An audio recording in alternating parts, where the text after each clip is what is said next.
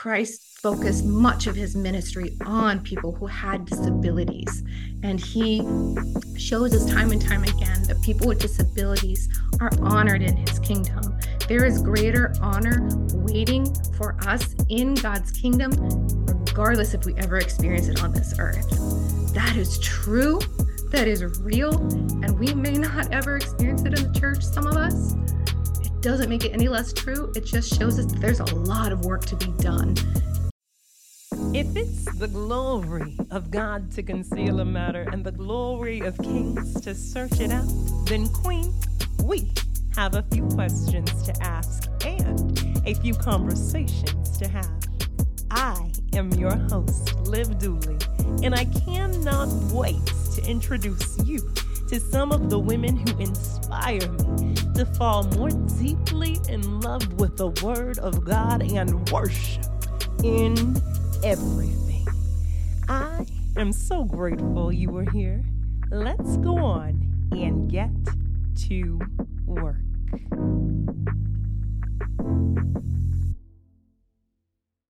Hey y'all, it's me, Liv, and I am so incredibly grateful that you are here for another conversation at The Best Kept Secret. I will tell you that this is one of the most important conversations we have ever had, and it is my prayer that as you listen to our guest, we would all see and show up and serve others differently. I am thankful for our guest's time. Today we're going to uncover the story of Mephibosheth throughout the scriptures in 1st and 2nd Samuel. And I have to tell you that his restoration is one of the sweetest stories in all of scriptures. And it was an honor to share this time with Jennifer. But if you have not yet picked up Selah, I definitely want to encourage you to do so, because session 4 is one of the sweetest sessions that we get to cover. We won't cover it in detail in our podcast here because our time with this season is winding down. But, you know, it's here in session 4 that we start at 2 Samuel chapter 1, and that we learn of how King David prays. Before he goes to Judah, he prays to ask the Lord if this is the right time that he should pursue the opportunity to rule as king. And I think that's so encouraging, because as a man after God's own heart who knew that he had been anointed and he'd done everything right, he still wanted to seek the Lord before he proceeded. This is where he brings the Ark of the Lord into Jerusalem. This is where the Lord establishes an eternal covenant that we know as the Davidic covenant with him. And this is where he fulfills the covenant that he made with his best friend, Jonathan, before Jonathan's passing. I really look forward to inviting you into this conversation. I pray that it's one that opens up your eyes and your heart to the many ways that we have opportunities to serve the body of Christ more fully and more devoted than before. Thank you for being here.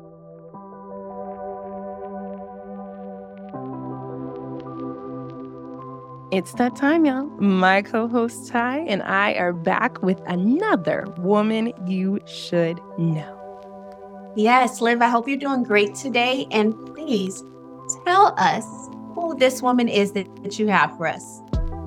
Yes, y'all, I am so excited to introduce y'all to a woman that I've had the opportunity to meet and get to know at different events throughout Las Vegas, here where I reside, named Victoria Weatherspoon.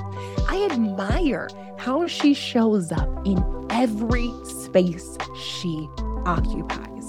She is someone who absolutely exudes confidence, but she also exudes just as much grace generosity, humility, and kindness as she does that competence. And I tell y'all, it is absolutely unique, and you definitely take note when she's around.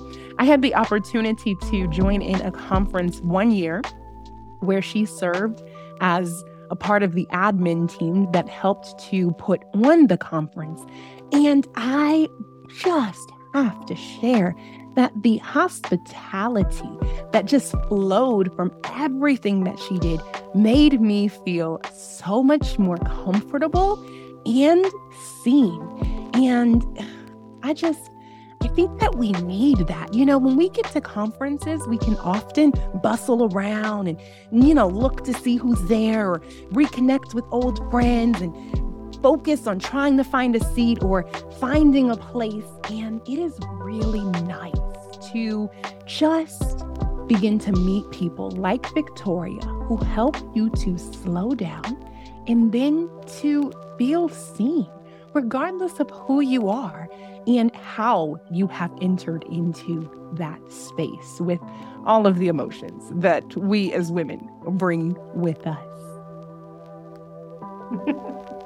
I love that you were able to experience that is what you have walked away from, knowing that Victoria has this, I guess, lack of a better word, superpower to be able to make people feel welcome and invited, because that is what the Holy Spirit does, right?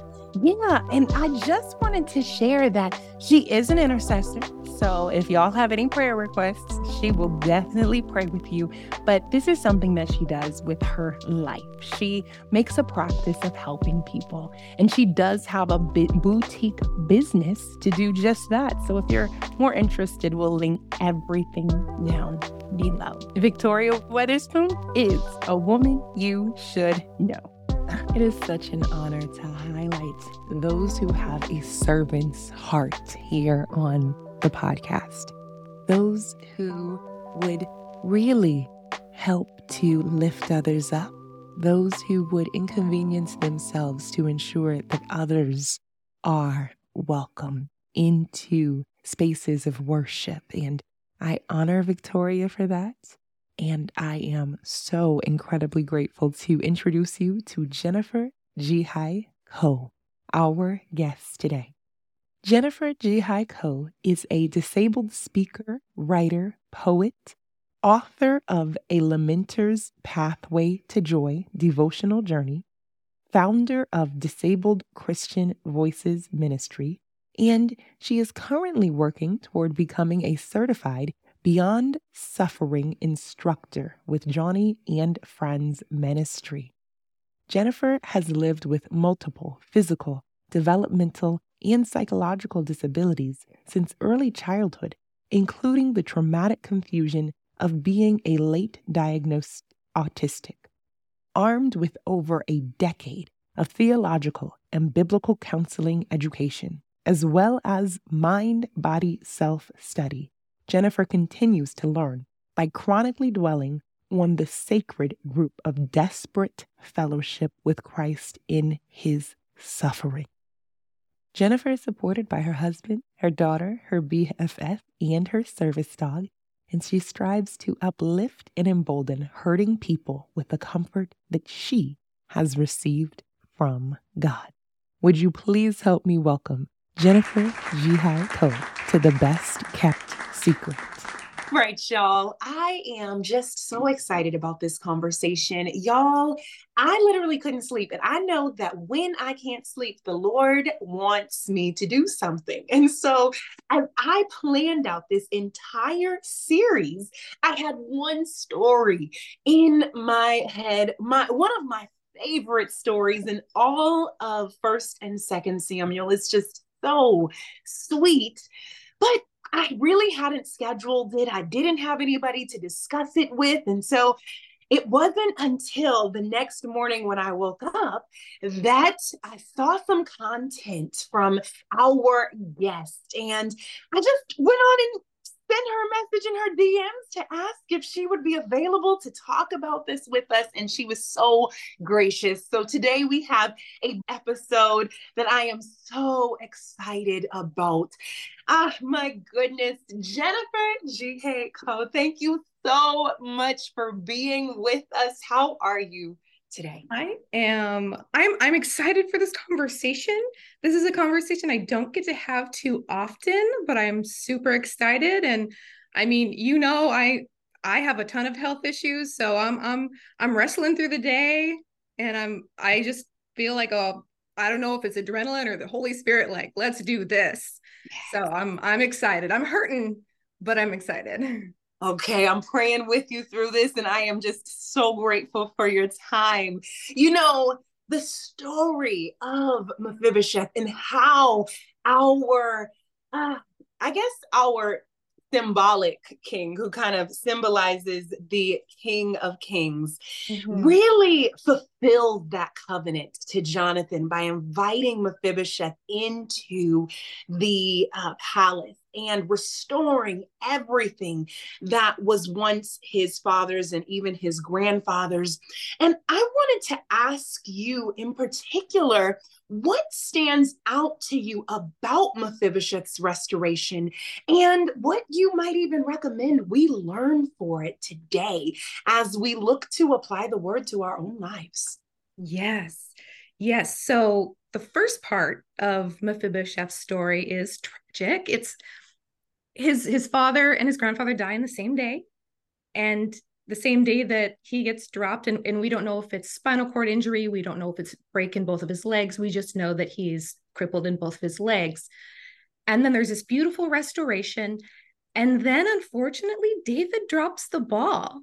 And so I want to like come through the story a little bit with some more detail, but we definitely see a foreshadowing of Christ. And then we see the kind of the reality of the world we live in, waiting for that eternal restoration. So yeah, as I mentioned, he became disabled when he was 5, when David overthrew King Saul. And when David finally does call for Mephibosheth, we know it's been at least a decade. At mm-hmm. this point, Mephibosheth already has a son. He's been in hiding in someone else's home. And in that time, and it's a little bit better today, but in that time, being disabled was extremely shameful. And that was amplified for royalty. And so being a disabled person, knowing what it's like today to experience the shame of just simply being disabled, of something I have absolutely no control over, the amount of shame and disgrace he was probably treated with, regardless of being a prince, would have been intense. It would have been like a daily trauma. So that's kind of where he had been living. He's living in hiding because at that time, if a king overtook another kingdom, he would likely imprison, if not kill, all the remaining royalty of that family. So Mephibosheth's in hiding. He's terrified. He does have a family, but the servants that are with him, who knows how they're treating him? Who knows how they're interacting with him? So David remembers his covenant with Jonathan and wants to restore his family. And so the servant Ziba is found, and he comes before David, and he tells David all about Mephibosheth. He tells him exactly where he's been hiding and tells him specifically that he is disabled. And we don't know Ziba's motives. And we see this later on. We don't know if he's like saying that because, if he's disabled, he's not a threat to the throne, so you don't have to worry. Or he's saying like, maybe I'm going to get something out of this. And we really don't know if Ziba's been, there's an inclination that perhaps Ziba has still been in service of Mephibosheth. And so again, with the cultural climate of that time, maybe he's like, I don't want to serve a disabled prince. So I don't want to go out and say Ziba's got some sick motives, because it isn't impeccably clear, but that's kind of where I kind of feel like, I don't know about what he's trying to get at here. And so Mephibosheth comes before David, which must be terrifying because we don't know what he's heard of David. We don't know if he's even been told about his relationship with his father. And so Mephibosheth comes before David. He prostrates himself on the ground, which had to have been hard and maybe even painful. And David says to him, "Do not fear, for I will show you kindness for the sake of your father, Jonathan, and I will restore you to the land of Saul, your father, and you shall eat at my table always." I'm going to come back to that last line, but I want to get to Mephibosheth's answer first, because it's really important. He says, "What is your servant that you should show regard for a dead dog such as I?" And that dead dog, like, it gives me shivers because I know what he's feeling. Mm-hmm. I know what in that time, that phrase dead dog, it's meaning you think you're worthless, insignificant. It's self-abasement. And man, I've read so many commentaries who these people say that, it's because he's afraid that David's going to kill him. Like, yeah, that's probably part of it. But as a disabled woman, I know that you get that internalized ableism and you believe that because you're disabled, you are worthless. Mm-hmm. Why would anybody show me any kind of mercy, grace, or even love? And so I think that's an important part for us to pay attention to, that Christ says that all of us who believe are heirs in Christ. Yes. All of us are his brothers. And it doesn't say, oh, but if you're disabled, it's less so. He doesn't say that. And in fact, his ministry shows us that he spent the most attention to those who are outcast and disabled. And I'm not going to get ahead of myself, but I'm so excited for where we're going to go. Okay. Yeah. So then to Mephibosheth's question, David responds to Ziba. He doesn't respond to Mephibosheth. He tells Ziba, Saul's servant, he is how he always called, all that belonged to Saul and to his house, I have given to your master's grandson, and to you and your sons and your servants shall till the land for him and shall bring him in the produce that your master's grandson may have bread to eat. But Mephibosheth, your master's grandson, shall always eat at my table. He says it again. Okay. So he's really letting the servant know, like, this is what's going to happen. So again, a little nudge for me. Like, I feel like he really needed to understand what David was doing and maybe read through the lines. Okay. That's extra biblical, but reading through the lines. And so David's giving him all of that goes far beyond giving Mephibosheth what was rightly his. He gave Mephibosheth the honor of close relationship with the king, a similar promise given to us from Yeshua himself, who told his disciples that they would eat and drink at his table in heaven, Luke 22:30.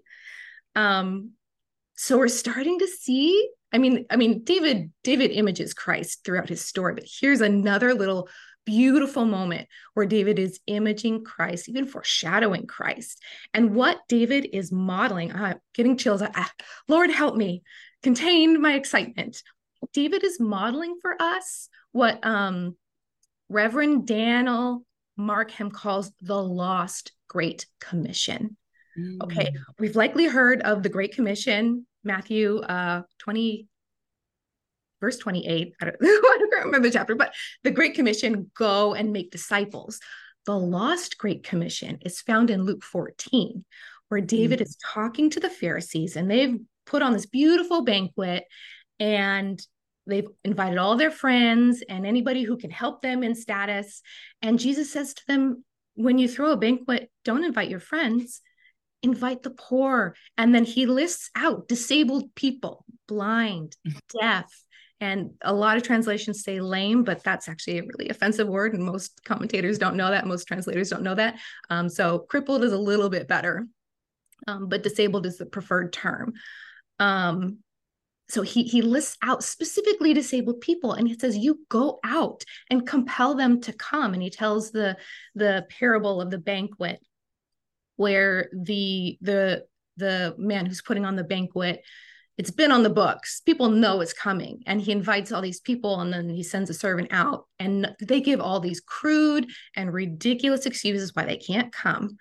And then he says, okay, no, fine, go and find all the disabled people, go to the alleys, the streetways, the hedges, the highways, find them and bring them in, compel them to come. And that compel is not kicking and screaming. It is persuading, because when, unfortunately, disabled people know that in Christian spaces, our personhood, our civil rights even, and our spiritual safety is not honored among Christians. By and large, I'm not saying this, that's not an absolute statement. By and large, we know that if we come into a Christian space, we're going to be bogged by people saying, you would be healed if you had enough faith. You'd be healed if you confess your sin. Have you tried this or that, as if we're not competent to take care of our own health. And so Jesus is saying, go out and compel them to come. And that's exactly what David did. I mean, he sent his servants out to go and get Mephibosheth. But he went out and he brought him in and gave him a seat of honor at the banquet, at his dinner table. And so this is a foreshadowing of Luke 14. This is also a foreshadowing of the wedding supper of the Lamb found in Revelation. So the people who are most important in his kingdom, in Christ's kingdom, those who have the seats of honor are the people who are poor and disabled, specifically those seen as less important here on earth. You know, the last shall be first and the first shall be last. And in most cultures, the lowest of the low are almost always people with disabilities. And I don't want people to get it twisted. I am a white woman. I am able to speak most of the time. I am among the most privileged of the disability demographic. I want you to guys imagine, like, broader than that. There are people who, there's multiple intersectionality. There are people who are unable to speak. They need devices to communicate and may not have access to those devices. There are people who don't have wheelchairs, that are homebound because they just don't have access. These are the people that Christ says are the most important in his kingdom. And so that is what's so beautiful about the story of David, is he's foreshadowing Christ in his time and then foreshadowing Christ's second coming. And it is so beautiful. And I wish that were the end of the story. I know, seriously. Yes. So I will just briefly, talk about, you know, later on, David he drops the ball. So later, David is heading off toward a battle against his son Absalom, who's trying to take him over. And as he's heading out, servant Ziba pops into the story again with a bunch of donkeys, food, and wine, and all of these supplies. We don't know where these supplies came from. We don't know who they belong to. Were they his? Were they Mephibosheth's? We don't know. And so David asks him, where is Mephibosheth? And Ziba says, oh, he's at home plotting to, like, take over while you're gone. And so David, not taking the time to look into it, making a split decision, not hearing the other side of the story, taking this servant's word over Mephibosheth's. He says, behold, all that belonged to Mephibosheth is now yours. And Ziba says, I pay you homage. Let me ever find favor in your sight, my Lord, my King. So he makes a split decision. And later his son Solomon writes a proverb, 18:17, that says, one who states his case first seems right until the other one comes along and examines him. So David was going through a lot. So we want to give him that.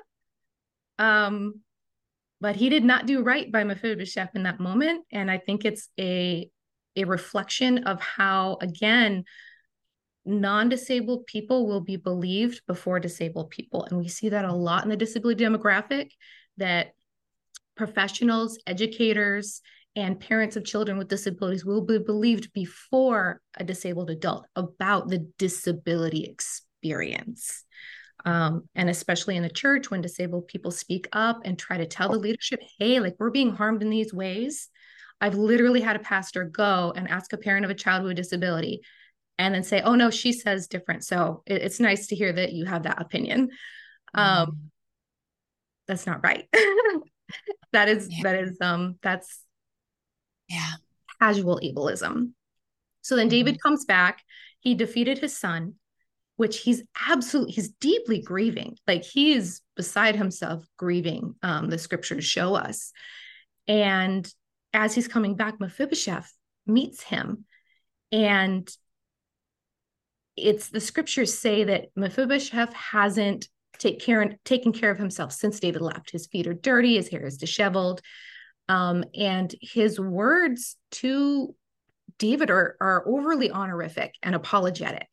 I think he kind of understands his standing just in society. And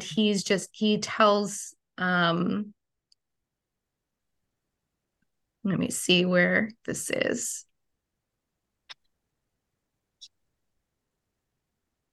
Okay, so yes, Mephibosheth says to him, Mephibosheth had neither taken care of his feet, nor trimmed his beard, nor washed his clothes from the day King David departed until the day he came back in safety. And then David asked Mephibosheth why he didn't join him in battle. And Mephibosheth tells him that Ziba deceived him by leaving without him with the donkeys and the supplies. Mm-hmm. And David responds, Mephibosheth gives, like, he's really trying to explain himself. And it reminds me of the man at the pool of Bethesda, where Jesus asks him, do you want to be healed? And he gives this whole list of things why he can't be healed. And most people will focus on, that was a lack of faith. But again, as a disabled woman, if someone asks me, do you want to be healed? It's not an invitation, it's an attack. So there's this kind of knee-jerk reaction to, like, defend yourself and say, well, I've been trying, look at all the things I've been trying. So again, I see this kind of mirroring where Mephibosheth seems to be really like, no, really, I need you to believe me, like, this is true. And so David responds so coldly. He says, why speak any more of your affairs? I have decided you and Ziba shall divide the land. And Mephibosheth said to the king, oh, let him take it all, since my lord the king has come home safely. So again, David is grieving. We'll give him that, but he is not looking into this.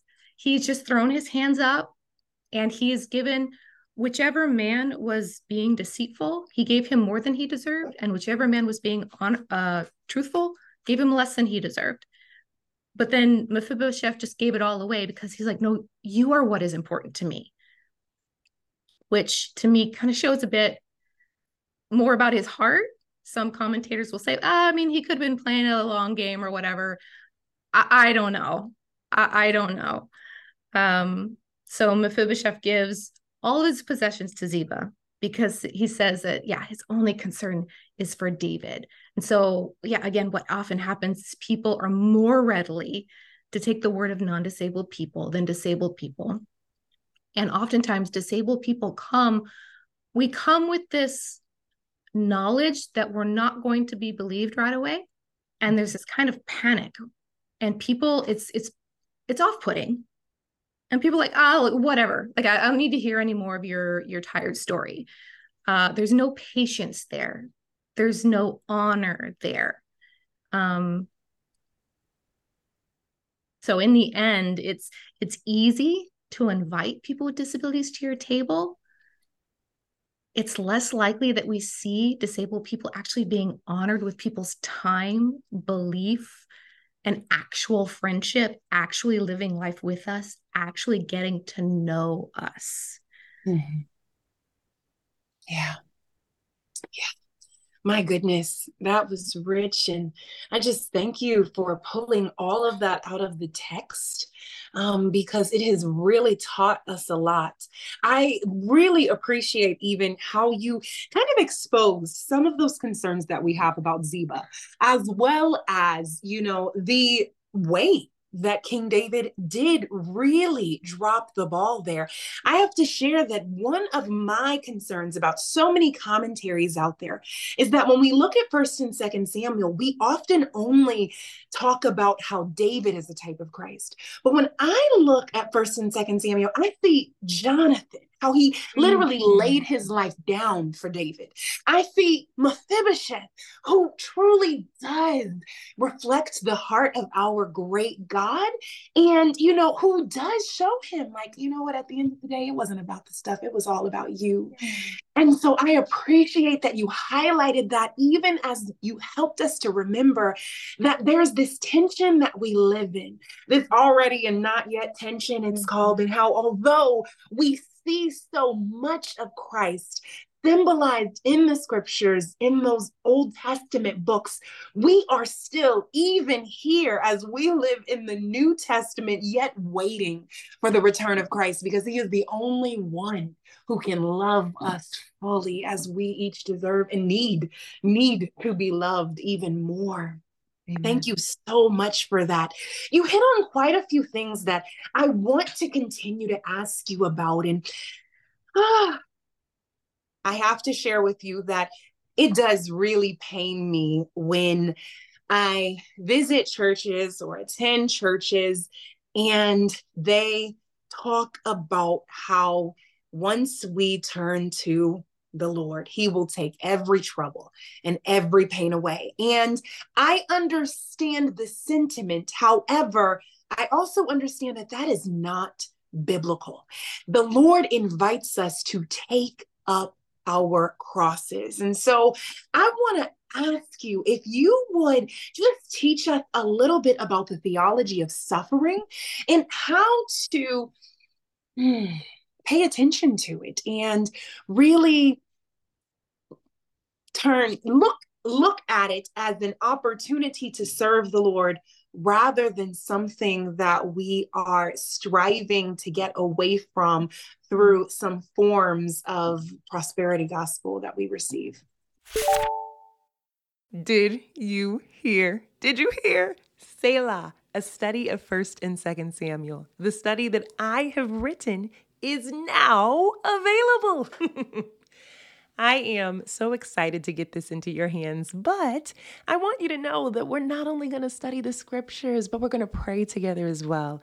This study includes 6 video sessions and 30 guided prayers to help us settle into worship. When you visit Amazon, you can find it there, but you can also grab it at livdooley.com/Selah. And when you go to that webpage, you will find a freebie as well. If you've ever been interested in learning about when King David composed the Psalms and what was going on in his life at the time, I have compiled a little resource for you to really learn more about that in comparison with 1st and 2nd Samuel. Together, it's my prayer that these resources help us enjoy scripture even more. Oh, man. Yes. Yes. So I want to start with what is a theology of disability. I'll specifically hit on disability. It encapsulates suffering, not because the only thing about disability is suffering, but it is part of it. So a theology of disability seeks to understand how to think about and treat people with disabilities based on the heart of God found in the scriptures, as well as informed by the biblical, historical, and practical theology that honors the disability experience.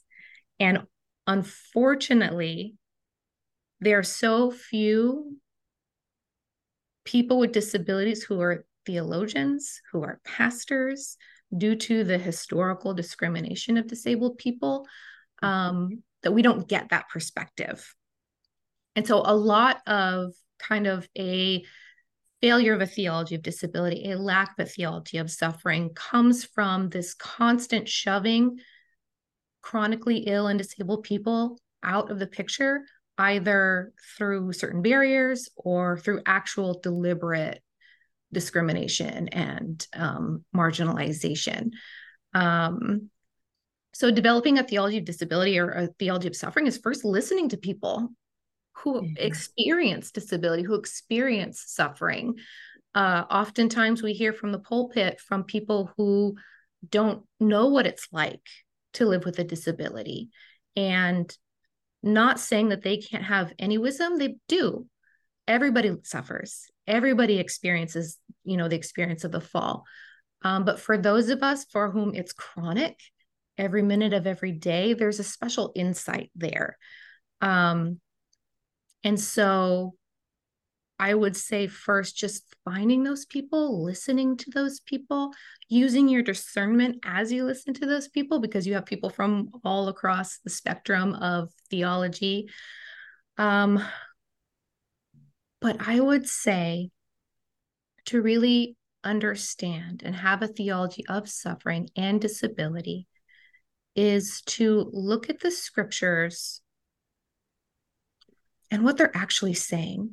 Like those verses about victory and about God will heal all your diseases, that God delivers his saints from all their afflictions.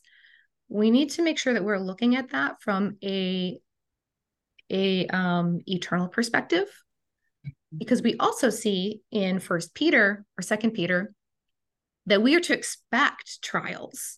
Yes. And we see every one of the disciples died, most of whom very horrifically. We know Paul, we know he had a thorn in his flesh. He tells us. And in 1 Corinthians, we see that it was apparent that he had some form of chronic condition or disability.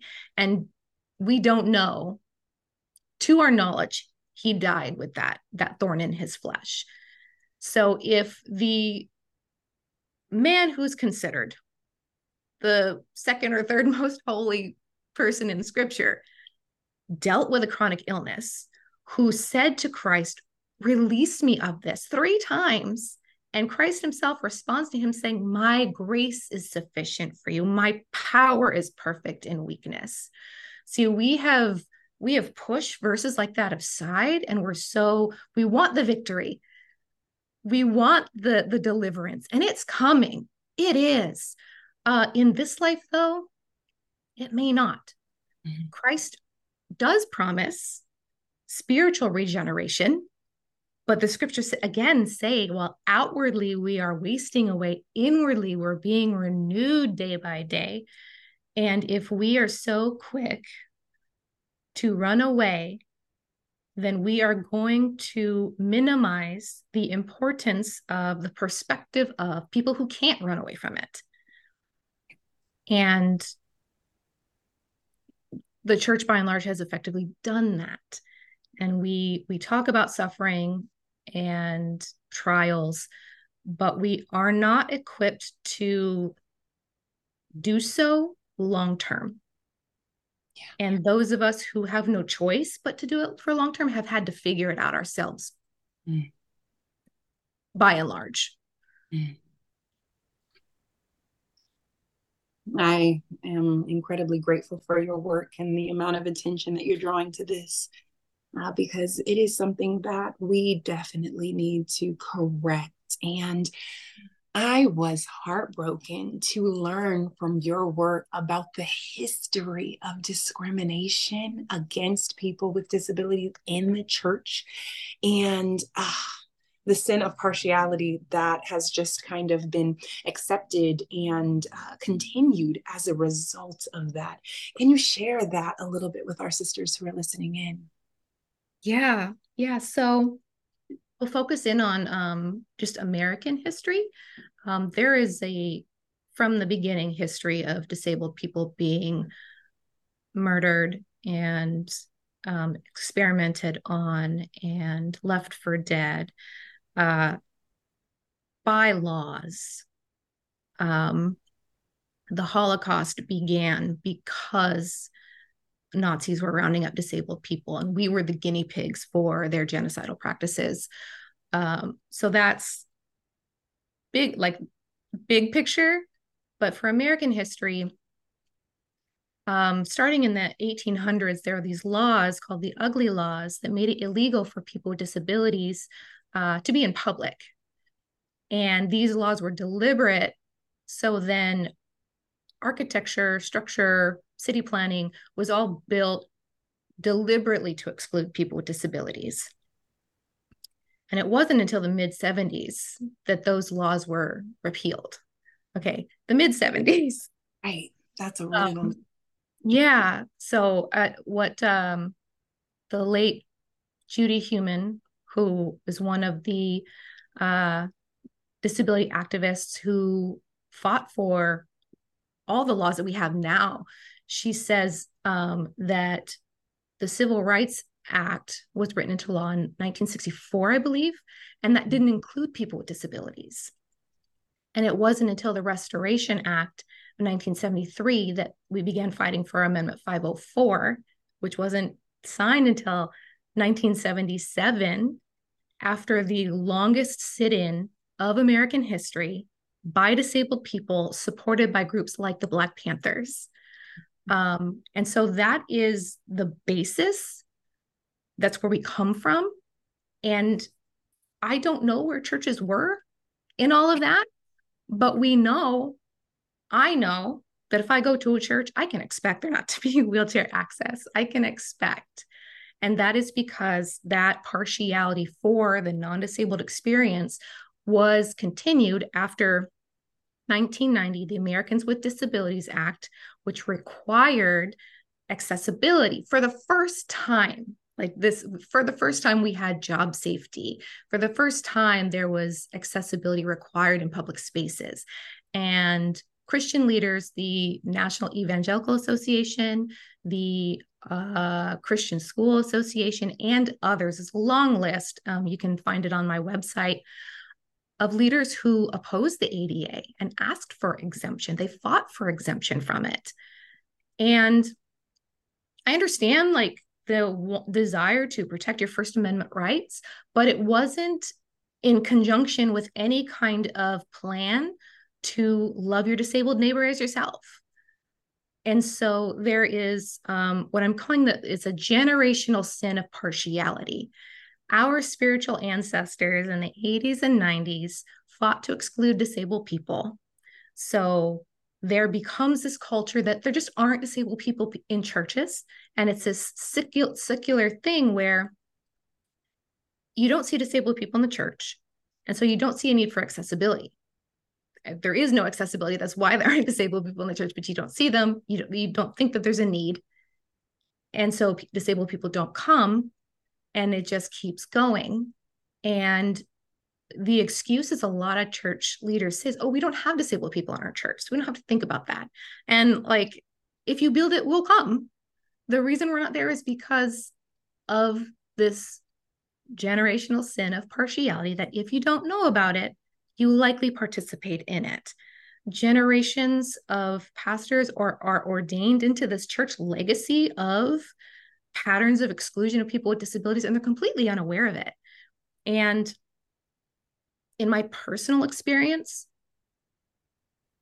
pastors who are incredibly intelligent, highly educated, still don't get it. They don't understand that not only is this happening, but they are actively contributing to it out of their ignorance. And I want to read James 2:1-9, just to give us a picture of what I'm talking about from scripture. It says, my brothers, practice the faith of your Lord Yeshua, the glorious Messiah, without showing favoritism or partiality. If you show more respect to the man wearing the fancy clothes and say to him, have this good seat here, while to the poor man you say, you stand over there or sit down at the floor by my feet, then aren't you creating distinctions among yourselves? And haven't you made for yourselves into judges with evil motives? Listen, my dear brothers, hasn't God chosen the poor of the world to be rich in faith and to receive the kingdom which he promised to those who love him? Mm-hmm. If you truly attain the goal of Kingdom Torah, in conformity with the passage that says, love your neighbor as yourself, you are doing well. But if you show favoritism, your actions constitute sin, since you are convicted under the Torah as transgressors. And a lot of people think, oh, I don't actively discriminate against disabled people. And so you don't understand that there are patterns of exclusion that we have inherited through cultures, through family, patterns, behaviors that we're just unaware of. And so in this passage, he's talking specifically about the rich and the poor can very easily translate that from the non-disabled person who is most likely in a better financial situation than a person who is disabled. It's expensive being disabled.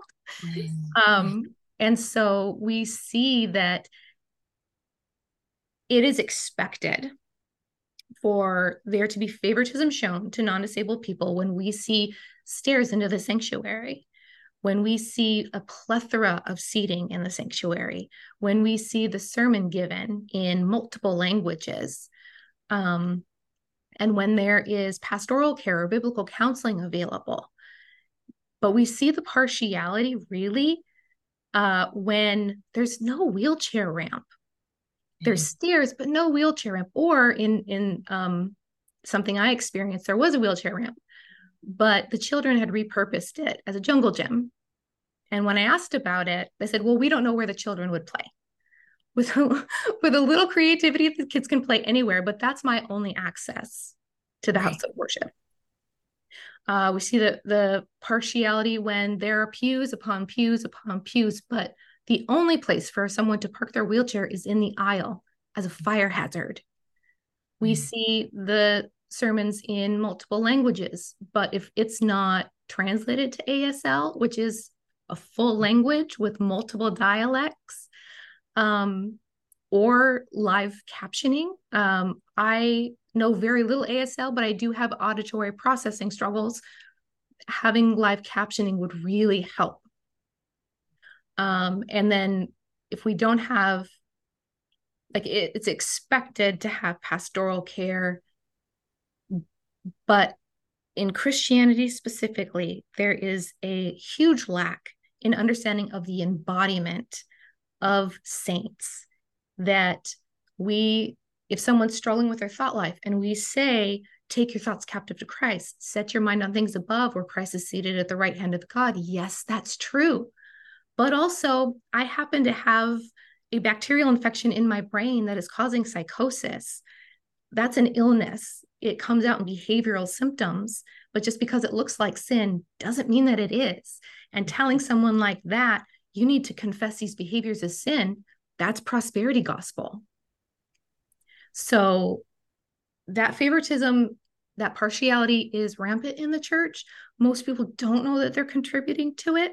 And it really takes listening to disabled people and taking us at our word, that we're being excluded, that we're being harmed. And no shade, but if you are unaware of the history, if people are unaware of the partiality, people are likely contributing to it and completely unaware of it. And I have a lot of grace and mercy for that. But there's a couple prophets that I appreciate. Jeremiah says to the priests that you have refused knowledge.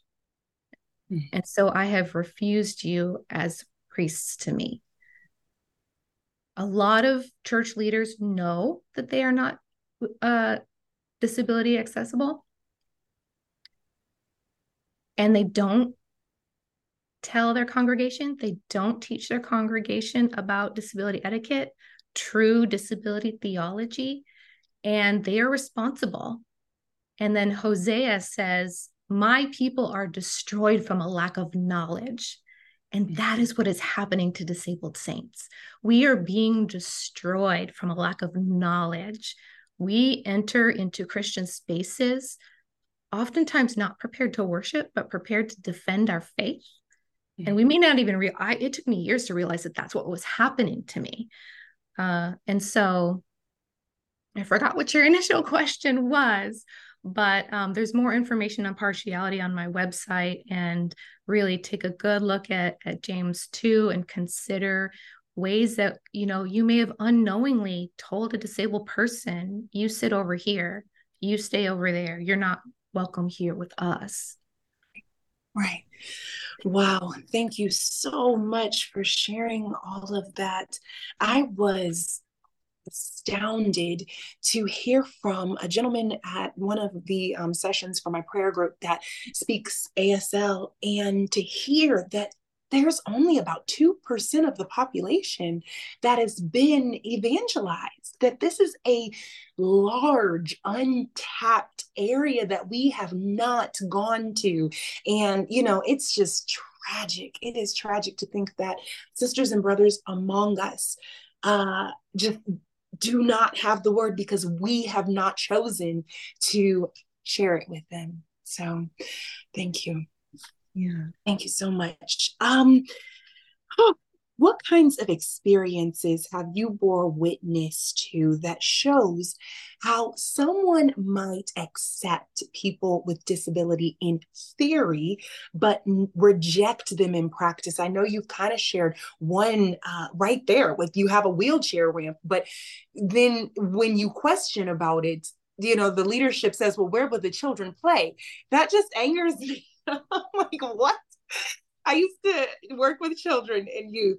There are lots of options, as you it really makes me so very mad that that was even a response that you received.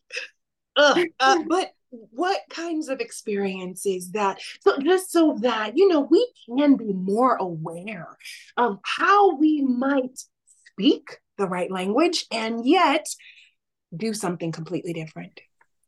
Yeah. I think a lot of it's things that I've already touched on. So saying all are welcome, but you haven't taken the time to have in the DNA of your congregation, a theology of disability and understanding of disability etiquette. And it can seem overwhelming because the disability demographic is the most diverse, the largest and most diverse. If you can think about all the different ways our bodies can change under the fall. And you don't have to plan for every single scenario. It's really about the heart of not seeing past the disability and not focusing just on the disability, but seeing through it to the person. Everybody endures suffering. Everybody has weakness. People with disabilities just display it. And if we can understand that, it won't be an elephant in the room because we've seen enough elephants that it's not odd, right? Part of it is just a lack of exposure to disabled people. Again, with that lost Great Commission, it's called the lost for a reason. We haven't been doing this. We haven't been inviting.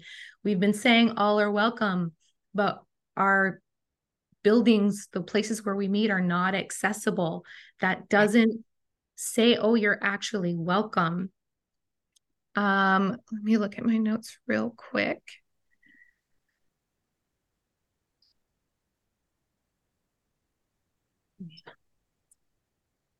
Oh, goodness. Okay. Another way that we can welcome in theory, but practically not actually creating belonging for people with disabilities, is not going to people with disabilities. So there's already this basis of exclusion in society in general, and it's worse in Christian communities because of the history. And we keep saying, come, but we should be going, especially when you have people who have severe disabilities, or even getting out of the house is hard. People who are homebound, people who are bedbound, people who are in the hospital, we should be going to them, and not like this is like a one thing that we do. That's not creating fellowship. That's turning the person into a charity case for someone else to display their act of nobility. And I've had it happen multiple times where someone will come and visit, they feel good about it, but I know they're not coming back. Or someone will even come like for a few weeks and then say, okay, now I've got some other things, so I'm not going to be able to come anymore. Like something else became more important, which I get it. We all have our own lives. But if we haven't created a culture where we are building our community around people with disabilities, which is what 1 Corinthians 12 says, we are saying with our lips, all are welcome, but we are saying with our words, you stay over there. I'm not coming to you. And even in a church where I was a pillar in that church, I helped grow that church. I was a servant minister for many, many years. And the sicker I became, the less fellowship I experienced. And I intimately understood that if I didn't come to the church wasn't coming to me. And I hurt myself for a very long time trying to go. And I shouldn't have had to do that. Yeah. Wow. We have to do better. We have to do better. I believe I've heard you speak to this, a couple others speak to this as well, about how we also need to make sure that our pulpits are accessible as well, because we need to ensure, this is one thing that I know my sisters here believe, that we need to ensure that we are inviting a diverse body of speakers to pour into the body of Christ. And my goodness, y'all, we cannot say that we want to see greater diversity without practicing it and without making some of these changes. And so I thank you. I thank you so much for what you have shared with us today. You've shared so many scriptures, so many recommendations. I am just so grateful for your work. I want to ask one last question before we switch gears a little bit. And that is, what have you found? What recommendations do you have to continue pressing into worship for those people with disabilities, as well as their families who are worshiping with them and are just incredibly discouraged by what they see? What recommendations do you have for those that are pressing in to keep worshiping? This is a little different than anything I sent. Got it. So people who are experiencing those barriers and discrimination. Yes. First thing I want to say is that your voice matters. Society and culture tell us that we don't matter. Capitalism and consumerism and all of that tells us that we are not enough. But in Christ, we are whole as far as we can be whole under the fall.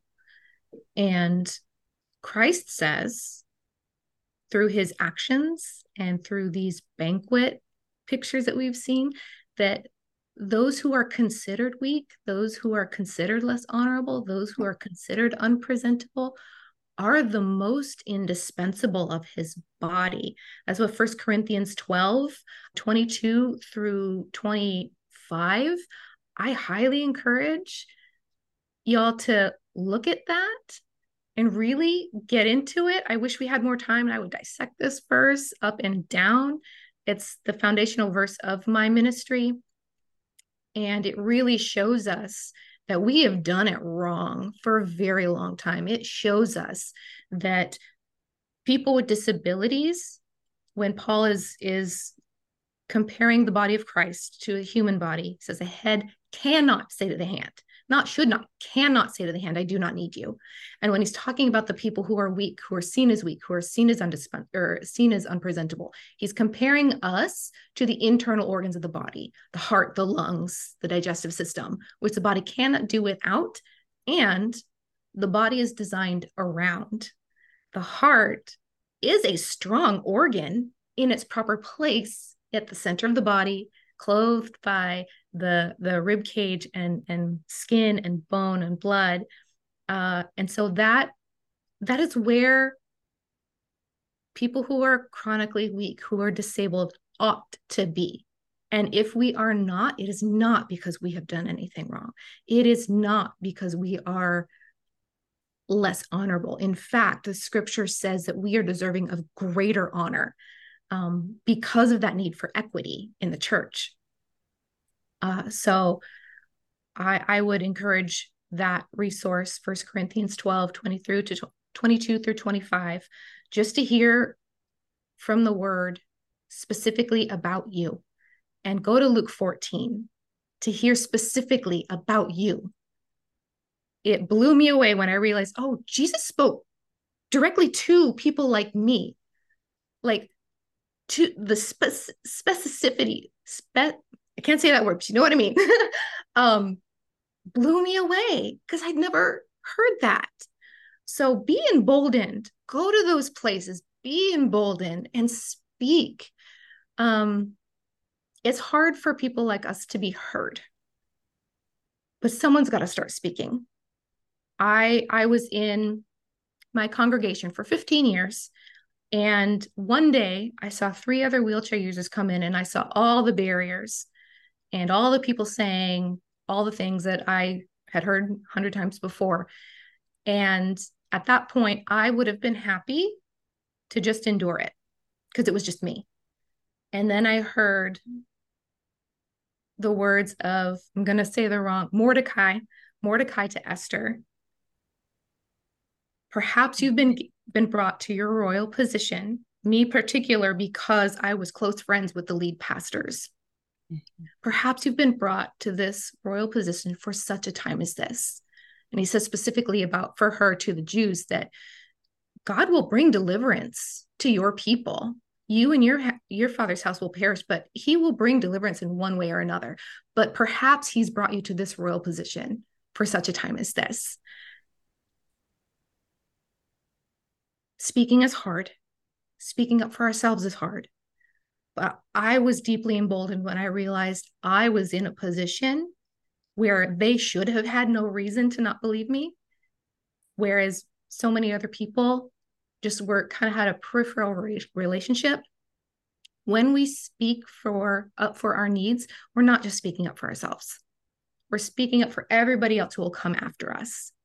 And even if it plants a seed and you have to go because the discrimination is so deep and the harm and wounding and spiritual abuse is relentless, that work is not lost. Even if they try to erase it and cover their tracks and say, oh, we've done everything right.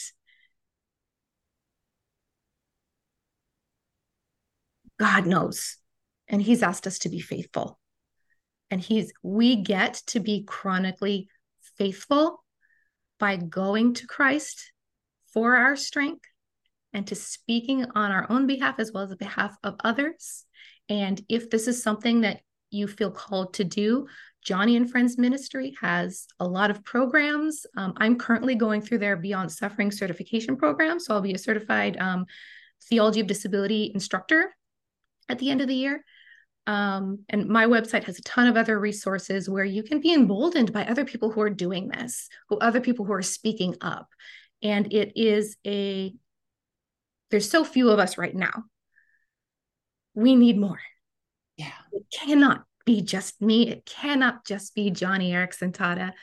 We need more diverse voices. So if I can just reassure anybody that you are the apple of God's eye. You are precious more so than jewels. And that Christ focused much of his ministry on people who had disabilities.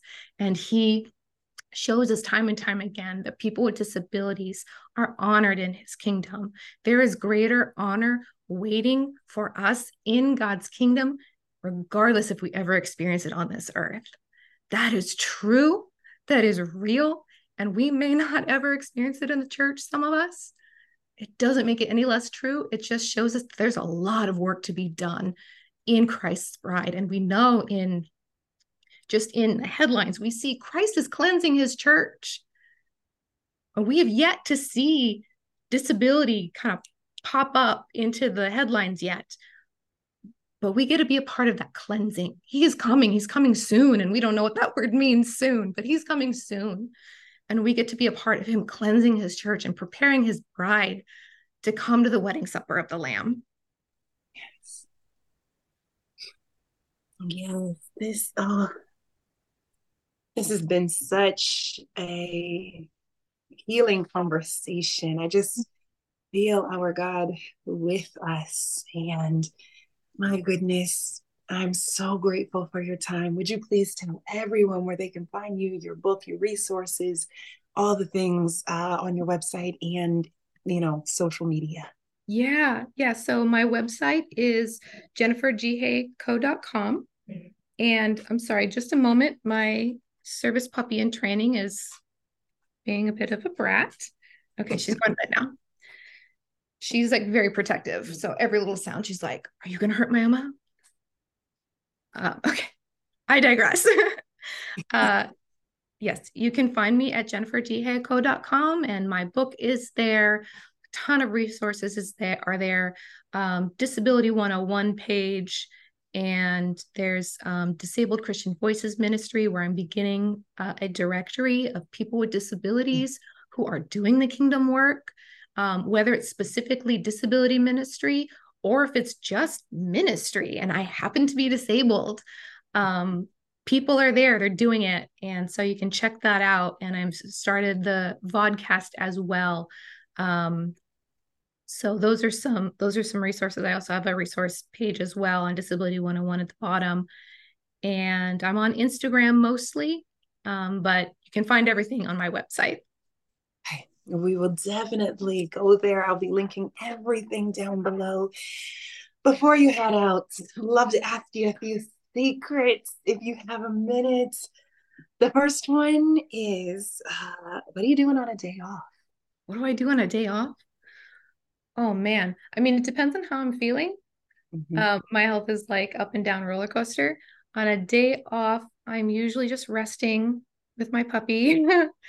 Or crocheting if I have the energy, playing the piano if I have the energy, with my daughter if I have the energy. She's 8, so she's a lot of energy right now, but she's super into music. And so I'm trying to teach her what I know.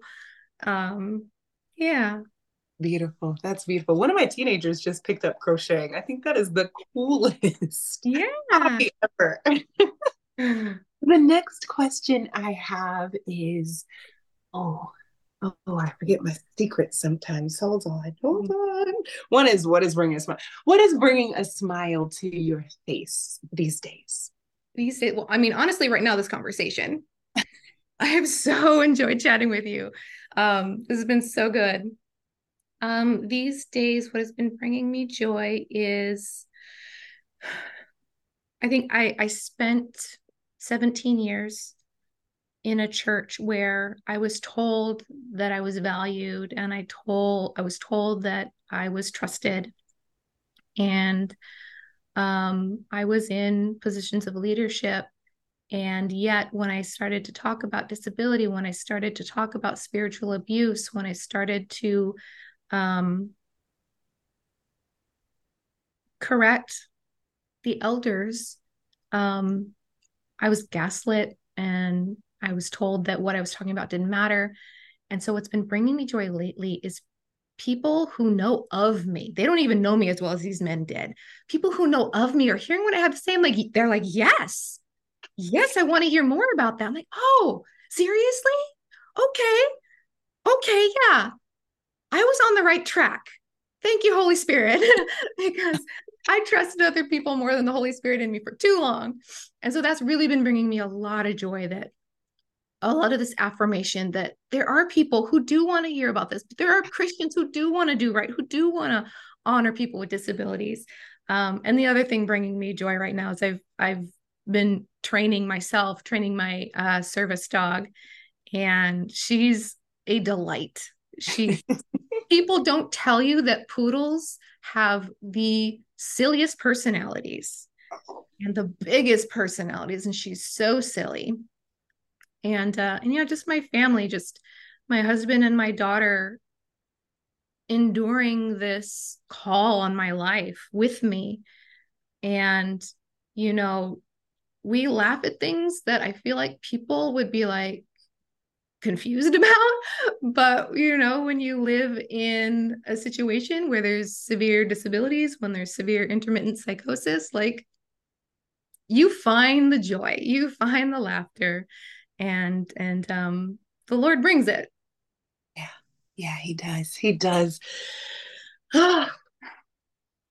This has been a delight. My goodness, I can't thank you enough for saying yes. One of my favorite conversations, hands down. And yes, we are all so glad. I'm speaking for everybody that's listening in. We're so glad you continue to follow the Holy Spirit's impression, because we need you. And you have just brought so much more to our lives because of the work that you are doing. So thank you. Thank you. Thank you. Would you pray us out? Yes. Holy Father, we come before you knowing that we don't know what you know. We come before you confessing that we need an eternal perspective. We need your mind. We need to put less weight in our thoughts. And really, truly understand that your ways are higher than our ways, even when they don't make sense to us. And your thoughts are higher than our thoughts. Help us, Lord. We believe, Lord. Please help our unbelief. And Lord, I pray for my brothers and sisters who have disabilities or who feel the need to hide their disabilities, Lord, that you would be so near, that your spirit would be so palpable, and that you would embolden us, that you would drench us in your love and embolden us to speak your truth about us. And I pray that regardless of whether or not we are heard, that you would honor us and support us in our faithfulness. And I pray for my brothers and sisters who are considered strong. I pray, Holy Spirit, that you would nudge them. And for the ones who are quenching those nudges, I pray you would nudge harder. I know what I'm asking, but Lord, being faithful to you is far more important than pain in this life. And I know sometimes when you nudge, it does not feel good. But Lord, we need to know. People need to know. We need to know what we are participating in. We need to know that whatever privilege we have blinds us from people who we are harming and are unaware.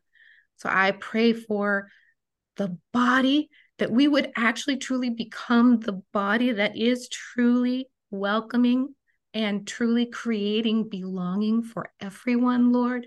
Cleanse your bride, make us faithful, help us so that only holiness comes out of our mouths. And we pray with expectation that you will move and do miracles here and now. But our ultimate desire to see you, to see that our treasures in heaven that we have been storing up is the closeness of relationships that we will feel with Christ. Lord, make us one. Make us one body. Our time is short. Please bring us your kindness that leads us to confession, to repentance, Lord, and truly wash us clean to be your bride on that wedding supper of the Lamb, where you will wipe every tear from every face, and we will enjoy you for eternity. May it be so, Lord. In Christ's glorious name we pray. Amen. Amen and amen. That conversation was good for my soul. I pray that you can say the same. If there's anything that resonated with your heart, would you please head over to Apple Podcasts, Spotify, or Audible and leave a rating and review? It will truly bless this podcast more than you know. Now, in the meantime, I am on Instagram at CandidLiv, and it would be an honor to connect with you there. talk to you soon. Love you.